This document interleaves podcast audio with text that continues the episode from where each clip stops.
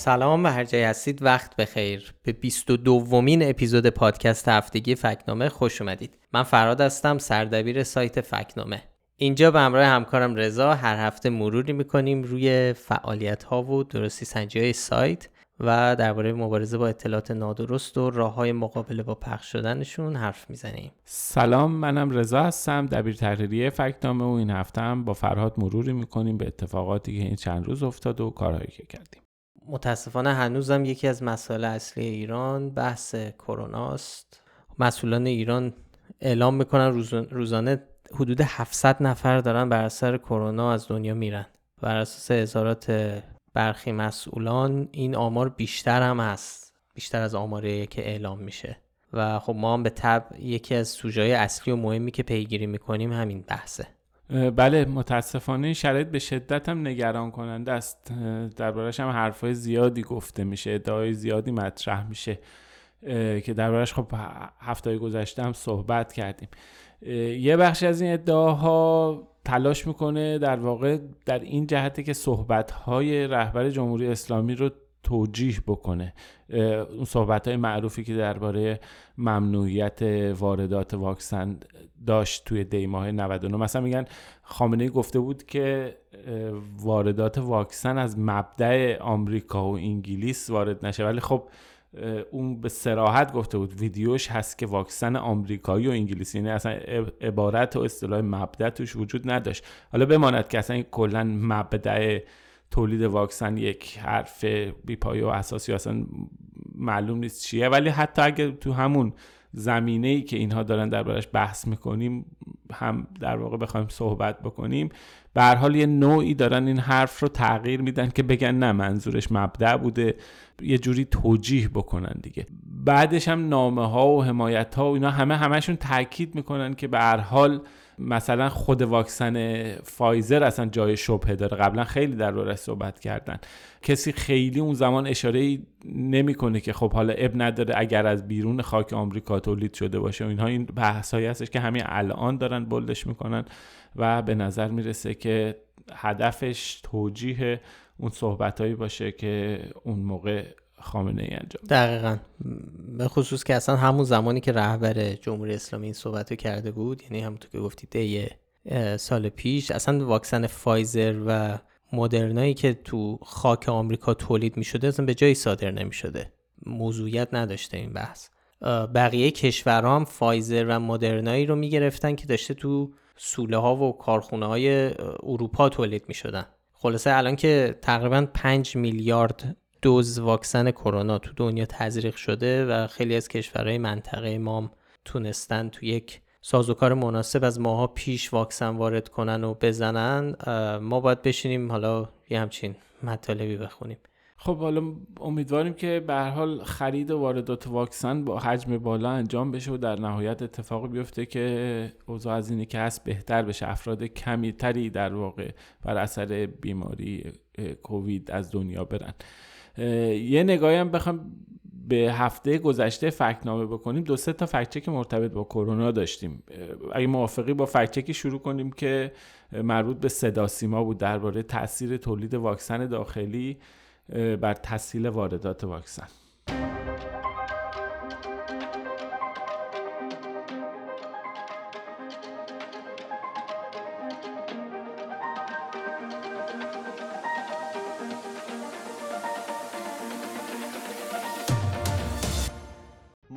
اسبق کاخ سفید با اشاره به تغییر زمین بازی با ساخت واکسن ایرانی کرونا گفته از ماه گذشته و با ورود واکسن ایرانی کرونا به چرخه واکسیناسیون، آمریکا ناچار به تعدیل برخی تحریم‌ها برای فروش واکسن کرونا چند کشور به ایران شده. خب صدا سیما تو بخش خبر شبانه شبکه 3 یه چیزی اعلام کرد که معاون اسبق کاخ سفید گفته دلیل تعدیل برخی از تحریم‌ها برای واردات واکسن کرونا ساخت واکسن ایرانیه. ما این گفته رو فکت چک کردیم. ما به این ادعا نشان شاخدار دادیم چون چند تا گزاره و مطلب اشتباه توش بود. اولا فردی که صدا سیما ازش نقل قول آورده بود معاون کاخ سفید نبود، یه کارمندی در واقع قدیم بود، 25 سال پیش برای مدت کوتاهی به مدت 2 سال تو کاخ سفید دستیار مدیر امنیت ملی در دفتر علوم و سیاستگذاری تکنولوژی بوده تو کاخ سفید، یعنی در واقع کارمند بوده تو همون مدت هم. اسمش از فرانک فن هیپل، فیزیک خونده، در واقع فیزیکدانه، ولی توی مدرسه امور عمومی و بین المللی پرینستون تدریس میکنه، رشته امنیت جهانی. خب پس این معاون کاخ سفید نبوده، این اولین گزاره غلطی که وجود داشته. خیلی جالب، این آقای فن هیپل تو این سالهای اخیر خیلی مورد توجه برخی رسانه‌های ایران قرار گرفته و خیلی راه به راه، راست و چپ، بعضی از این خبرگزاری مثل فارس و تصنیم و مهر و اینا خیلی میرن سراغش و به عنوان تحلیلگر مسائل سیاسی باش مصاحبه میکنن. خب یه ذره موضع انتقادی داره به سیاست آمریکا و دوست دارن اینو یه سرچ بکنین کلمه فن هیپل، یک عالمه میتونین مصاحبه، فقط مصاحبه ازش گیر بیارین. فقط خبرگزاری مهر از سال 1397 تا الان 24 تا مصاحبه اختصاصی باش کرده و تو تمام این مصاحبه هم نوشته این معاون اسبق کاخ سفیده، که خب اینطور نیست. یه نکته دیگه هم اینه که اصلا این آقای فن هیپل چنین چیزی نگفته. منبع صدا سیما گفتگوی خبرگزاری بازار با فن هیپله. تو اون مصاحبه فن هیپل هیچ اشاره‌ای به تولید واکسن داخلی تو ایران نمی‌کنه. ضمن اینکه تا حالا اصلا هیچ مقام آمریکایی، چه مقامای فعلی و چه مسئولای قبلی دولت آمریکا، چیزی درباره تسهیل واردات واکسن به ایران و اصلا ارتباطش با تولید داخلی واکسن تو ایران نگفتن. آره، اصلا کلا خبرگزاری بازار خب این چند وقته خیلی افتاد دنبال این که یه مطالبی منتشر کنه که توش یه جوری ارتباط بده بحث واردات واکسن رو به تولید واکسن داخلی. یکی دو روز قبل از این که حالا مصاحبه فن هیپل هم منتشر کنه، خب فن هیپل تو اون مصاحبه هیچ کلمه ای ازش نقل نشد و مستقیم نگفته بودم طوری که گفتی چیزی درباره ارتباط واکسن داخلی و تولید واکسن در ایران و ارتباطش با واردات واکسن نگفته بود.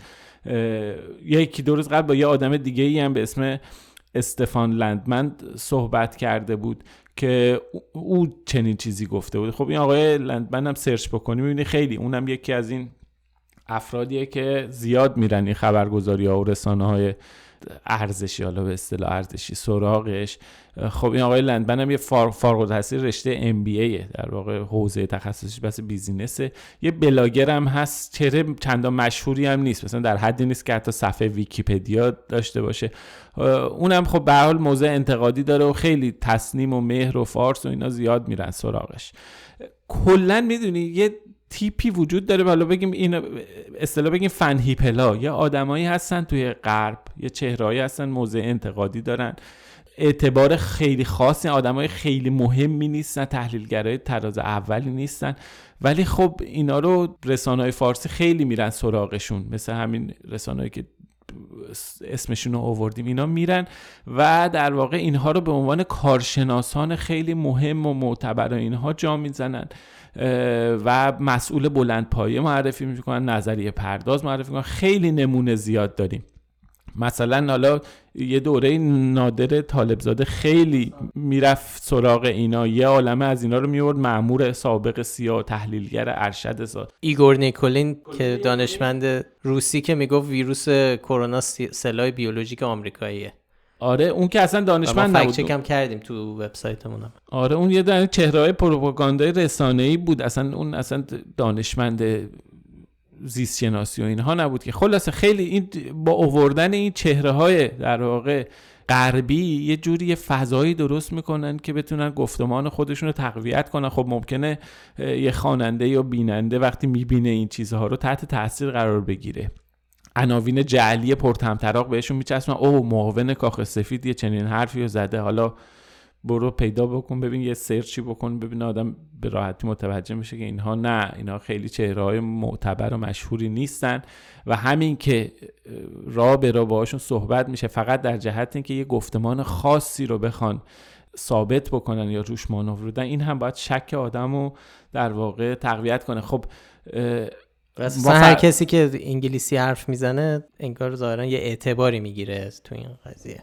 آره خارجیه دیگه، خارجی میشه. و ببین میدونی خب چیه، شما خطه، اصلا یه ذره فکرم بکنی ببینیم خطی که داره دنبال میشه سر واردات واکسن و تسهیل واردات واکسن بعد از واکسن تولید واکسن داخلی خطیه که به هر حال از بالا اومده دیگه. خامنه‌ای سخنرانی کرد و او اولین ادعا رو مطرح کرد و خب طبق معمول یه نهضتی را افتاد. ما قبلا نمونه‌هاش رو داریم، نمونه‌هایی که قبلا رفته بودن خبرگزاری‌ها برای اثبات یک حرف خامنه‌ای، یه حرفی که همینجوری زده، به هر حال متوسل شدن به جل، متوسل شدن. اقتصاد ایران 18مه. آره اینجا مفصل صحبت کردیم. آقا خامنه‌ای گفت و تا چند روز رسانه‌ها سعی کردن به هر شکل که شده ثابت کنن که این حرفش نادرست نیست و حتی اگه یادتون باشه حرف اینم زدیم که خبرگزاری تصنیم حتی جدول رده‌بندی بانک جهانی رو برداشت دستکاری کرد، دو تا کشور رو حذف کرد از جدول،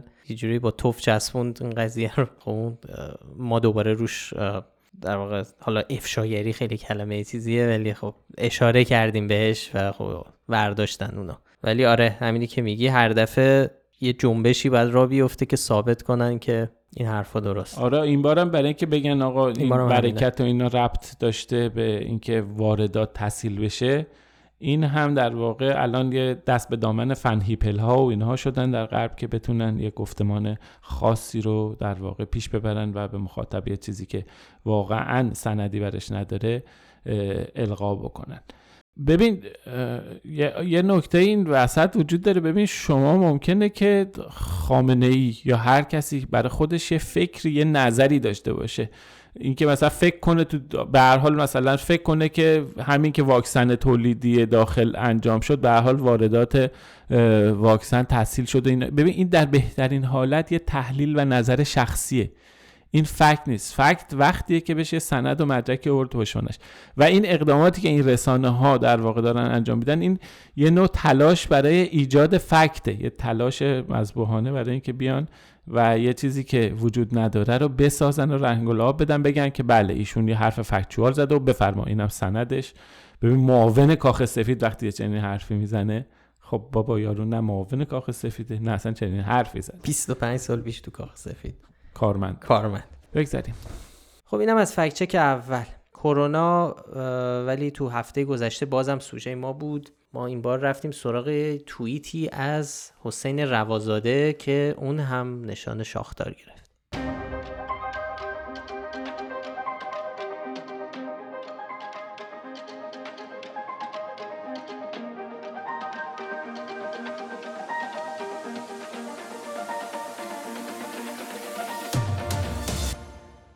حسین روازاده رو خب احتمالاً خیلیایی که این ماجراهای طب سنتی و اسلامی و چیزا رو دنبال میکنن میشناسن، یکی از چهره‌های مشهور ضد واکسن شده اخیراً. ما قبلا هم به یکی از ادعاش نشان نادرست داده بودیم که گفته بود درمان قطعی کرونا بخور جوش شیرینه. اونجا هم خب توضیح داده بودیم که این حرف پایه اساس علمی نداره، یعنی هیچ تحقیقات علمی نیست که نشون بده همچین حرفی درسته. و این سری ولی تو توییترش یه رشته توییتی نوشته بود که میگفت اونایی که واکسن کرونا زدن شانس ابتلا به بیماریشون بیشتره. که ما هم به این ادعا نشان شاخدار دادیم، چون واقعا گزارش‌ها و پژوهش‌های معتبر نشون میده دقیقاً قضیه برعکس. ما خب تو مقاله به یه گزارشی استناد کردیم که نتایج علمی و معتبری توش هست و نشون میده که واکسن کرونا تو آمریکا، بریتانیا، سوئد، اسرائیل، ایتالیا و دانمارک تا چه میزان تونسته هم روی کاهش شدید ابتلا تاثیر بذاره، هم نرخ بستری شدن رو کاهش بده و خب قطعاً هم باعث شده افراد کمتری بر اثر کرونا فوت کنن. این در کارآزمایی بالینی هم تا حد مشخص بود، ولی حالا به هر حال الان که میلیاردها دوز واکسن در جهان تزریق شدن میشه استناد کرد به نتایجی که الان در دست هست و به روشنی دید واکسن‌های معتبر چه اثر مثبتی داشتن. البته چند تا نکته مهمه. یکی این که ممکنه واکسن‌ها به مرور اثر بخششون کمتر بشه، به همین دلیل که اصلا قراره داره صحبت درباره دوز بوستر میشه، یعنی دوز سوم هم الان بعضی از کشورها شروع کردند و بحث صحبتش هستش. این چیزی نیست که یهو باهاش مواجه شده باشن، پیش بینی میشده از قبل که یه چنین اتفاقی به مرور زمان بیفته. یه نکته دیگه هم اینه که هنوز خیلی از کشورها در واقع نرخ واکسیناسیون به 70-80-90% نرسیده، یعنی به هر حال ولی همینم خیلی مؤثر بوده. ولی خب تا همه نزنن، تا وقتی که یه درصدی، بعضی کارشناسان میگن، یه گزارشی توی نیویورک تایمز بود که به نقل از کارشناسان نشد، تا 90% جمعیت، کل جمعیت واکسن نزنن، ایمنی عمومی در واقع رخ نمیده. همین الان هم بخش زیادی از کسایی که کرونا میگیرن و بستری میشن و میمیرن هم در همین کشورهایی که واکسن، اون بخشی از جمعیت هستن که هنوز واکسن نزدن. خب همونطور که از ابتدا هم اعلام شده بود، واکسن کرونا قرار نیست تاثیر 100% داشته باشه. یعنی مواردی هست که افرادی کاملا واکسن زدن، مدتش گذشته، در واقع فولی واکسینیت محسوب میشن، ولی بازم کرونا میگیرن. برای همینه که میگن بعد از واکسن زدن هم باید ماسک زد و در برخی شرایط فاصله اجتماعی رو رعایت کرد، پروتکل داشت. خب این بسته به شرایط هر کشور متفاوته. اما اجازه بدید یه دقیقه یه مقایسه کوتاهی داشته باشیم برای اینکه قضیه واکسن و تاثیر واکسیناسیون بتونیم ملموس صحبت بکنیم. مقایسه داشته باشیم بین ایران و ترکیه. ایران و ترکیه خب از بعضی جهات شرایط نسبتاً مشابهی دارن، از نظر جمعیتی، از نظر موقعیت مکانی که نسبتاً در واقع توش قرار گرفتن، معمولاً مشابهت‌های زیادی می‌بینی. شما پیک‌های قبلی کرونا، چه ابتلا، چه بستری، چه مرگومی رو می‌بینی، تقریباً یه الگوی مشابهی بین این دوتا کشور از قبل می‌بینی.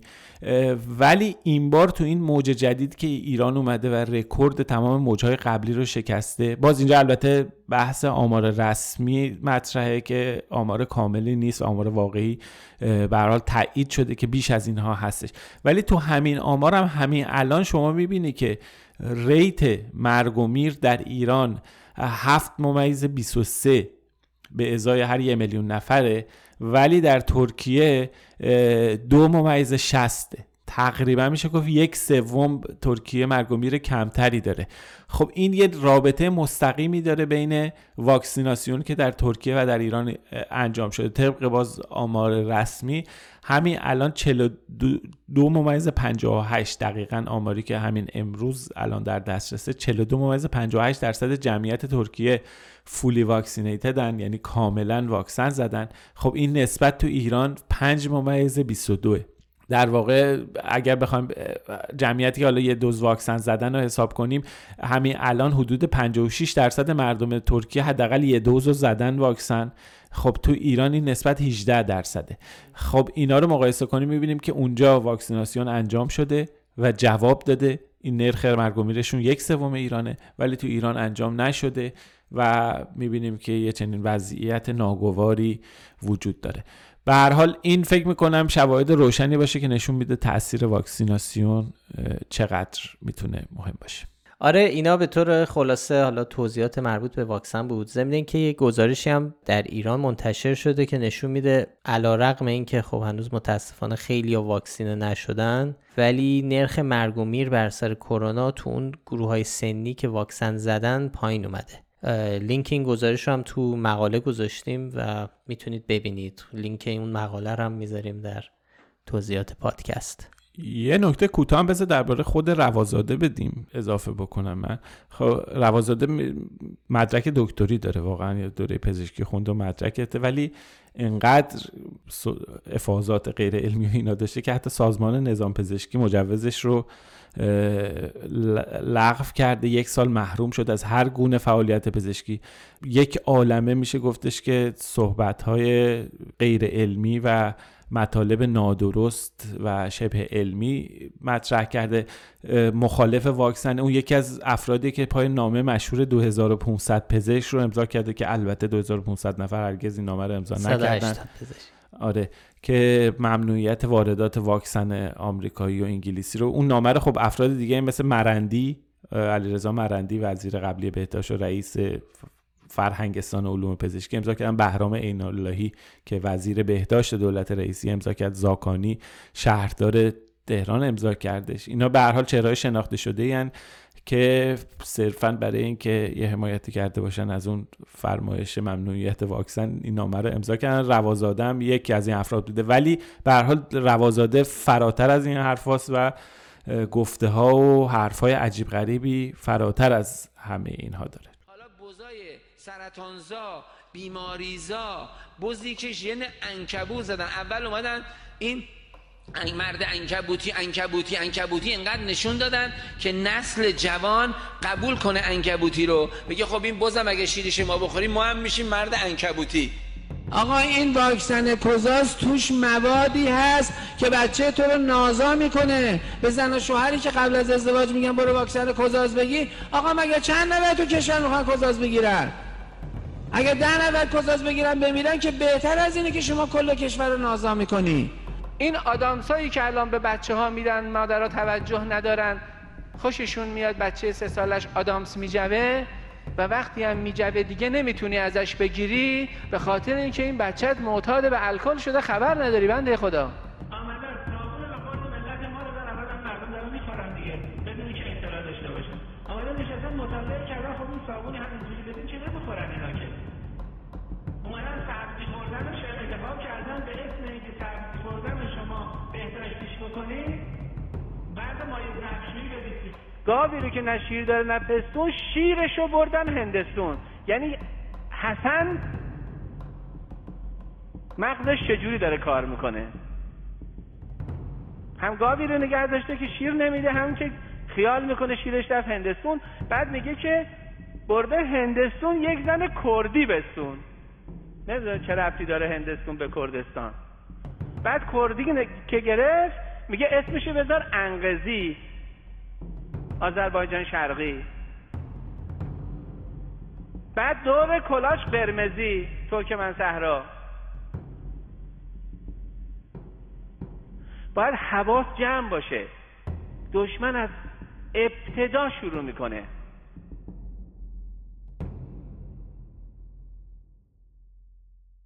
حالا چیز جالب این که این توییتی که درباره‌اش حرف زدیم از رضا، خود توییتر هم بعد از این مدت روش علامت زد و گفت این اطلاعاتش گمراه کننده است و یعنی در واقع اخطار داد نسبت به محتوای این توییت‌ها. زیرش هم یه لینک داده بود که گفته بود ببینید کارشناسا و دانشمندا درباره امنیت و تاثیر واکسن کرونا چی میگن، که خب اینم جزو در واقع بخشی از اون اقدامات شبکه‌های اجتماعی که تو این چند سال اخیر برای مبارزه با پخش شدن بیشتر اطلاعات نادرست دارن میکنن. از جمله فیسبوک چند ساله این کار را انداخته و توییتر هم که از فهم میکنم پارسال شروع کرد خیلی به صورت جدی. خب اینم از این. یه فکت چک دیگه هم مربوط به کرونا داریم درباره ویدیوی ضد واکسن. همش کرونا بود تقریبا. آره.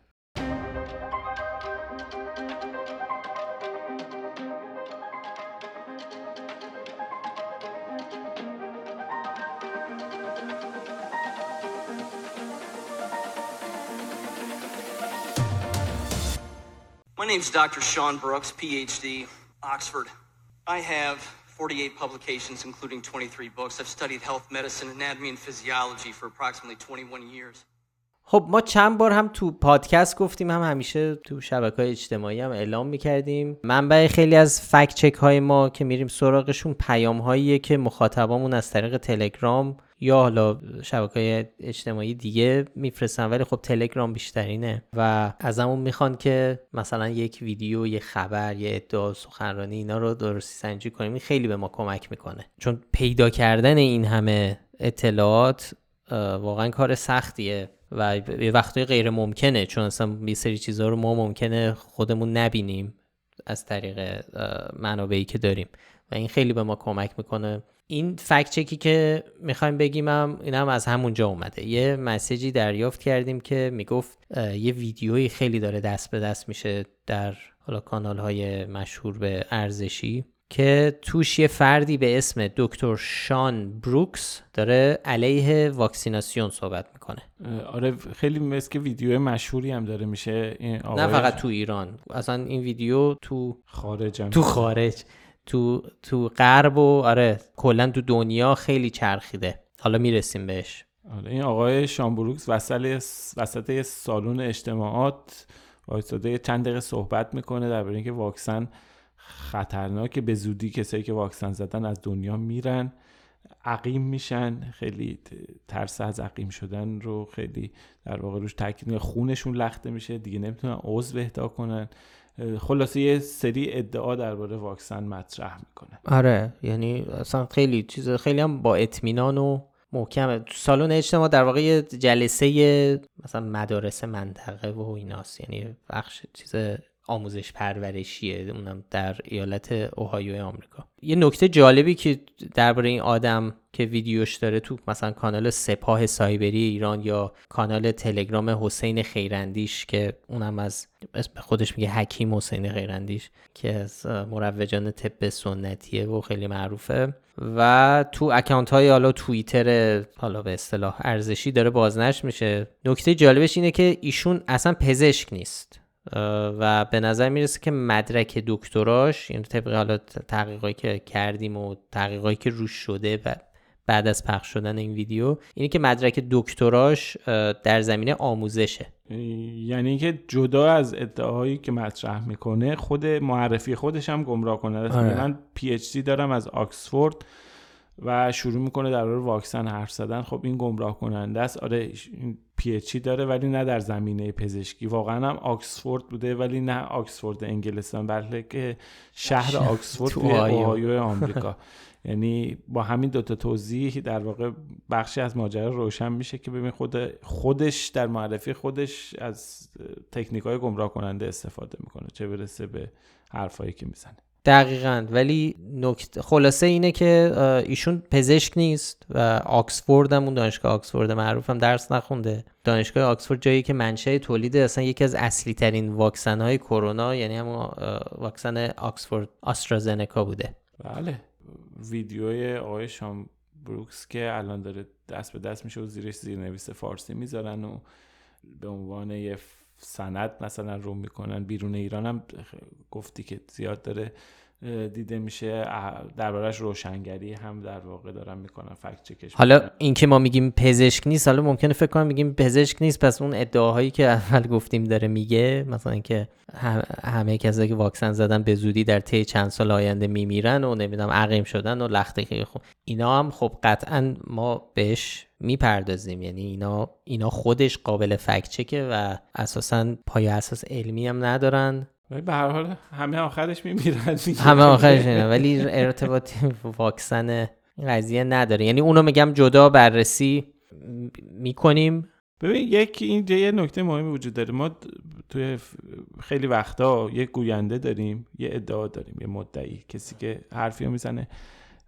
این دوتا کنار هم قرار دادنش خیلی وقتا بررسی اعتبار گوینده خودش تکلیف آدم رو با ادعا مشخص میکنه. ما حالا البته به این بسنده نمیکنیم ولی حتما اشاره میکنیم به این که وقتی گوینده معتبر نیست، آدم بی اعتباری، سابقه صحبت‌های خلاف واقع داره، اینها داره، خب به هر حال بخشی از ماجرا رو روشن میکنه. ضمن این که به هر حال ما برای محکم کاری خود اون مطالبی که ادعایی که مطرح میشه هم سعی میکنیم که بر اساس اسناد و مستندات علمی فکت چک کنیم و به اونها هم بپردازیم.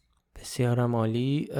فکر کنم وقت داشته باشیم یه مطلب دیگر رو هم مرور کنیم. یه مطلبی که این هفته در فکتنامه منتشر شد دیگه، این یکی ربطی به کرونا نداره، این یکی مربوط به اینترنت طبقاتی در ایران.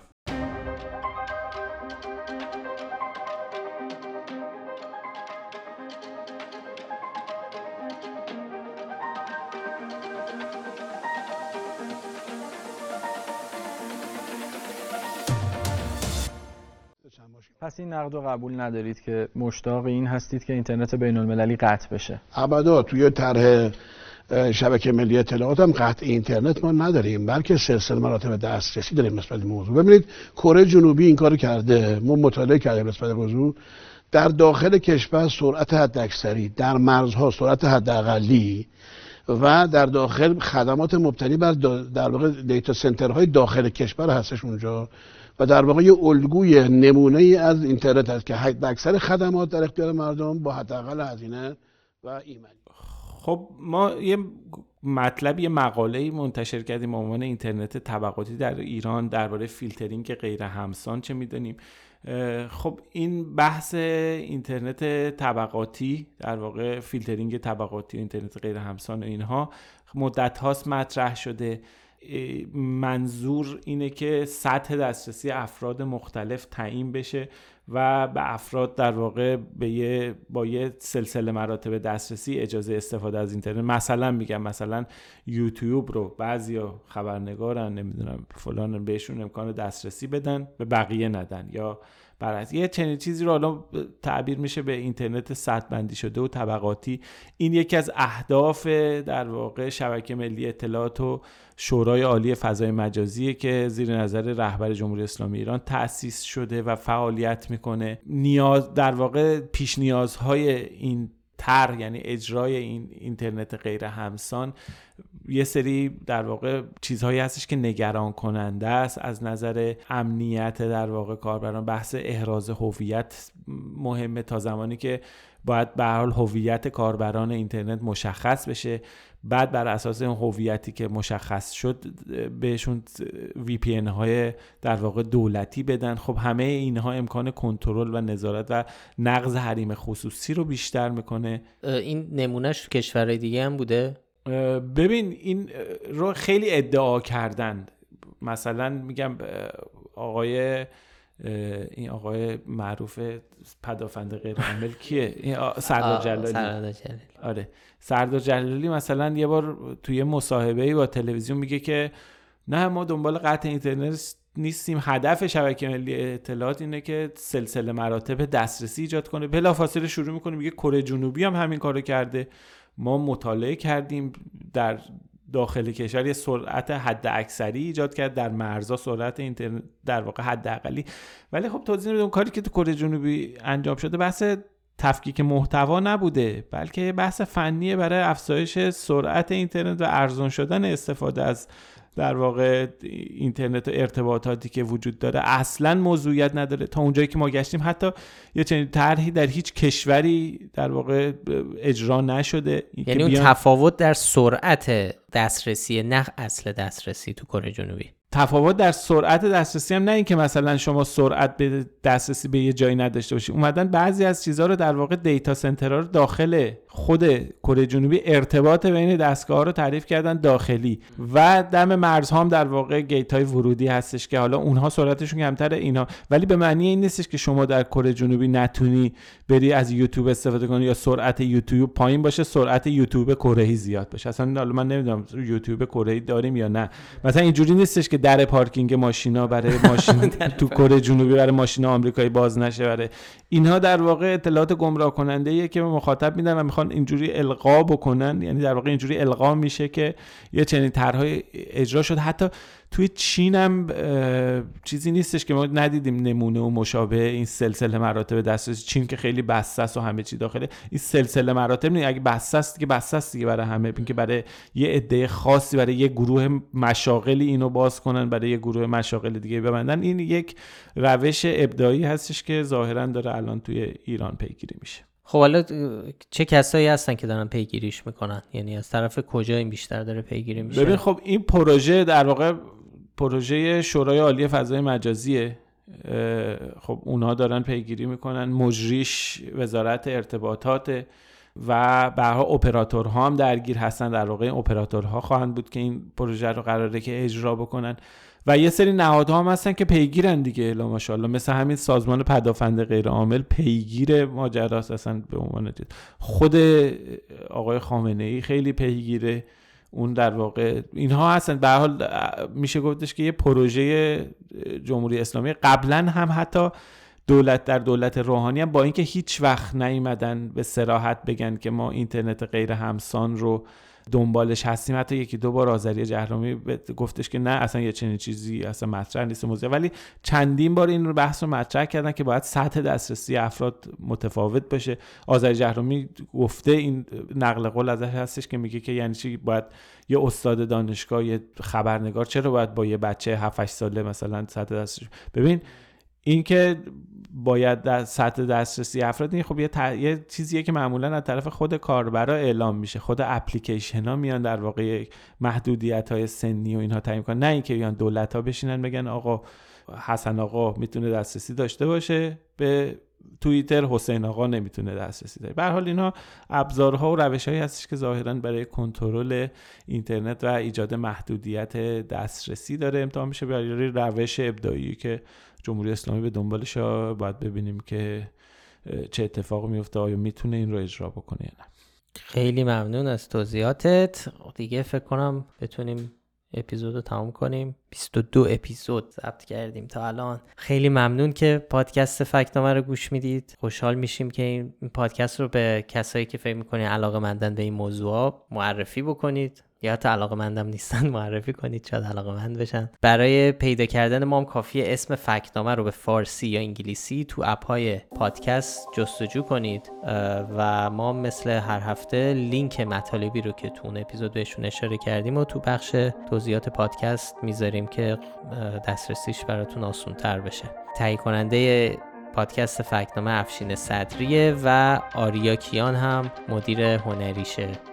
آدرس سایت ما هم هست فکتنامه.com و همین دیگه. وقتتون بخیر و تا هفته دیگه خداحافظ. ممنون ما رو بشنوید. مراقب خودتون باشید. خدا نگهدار.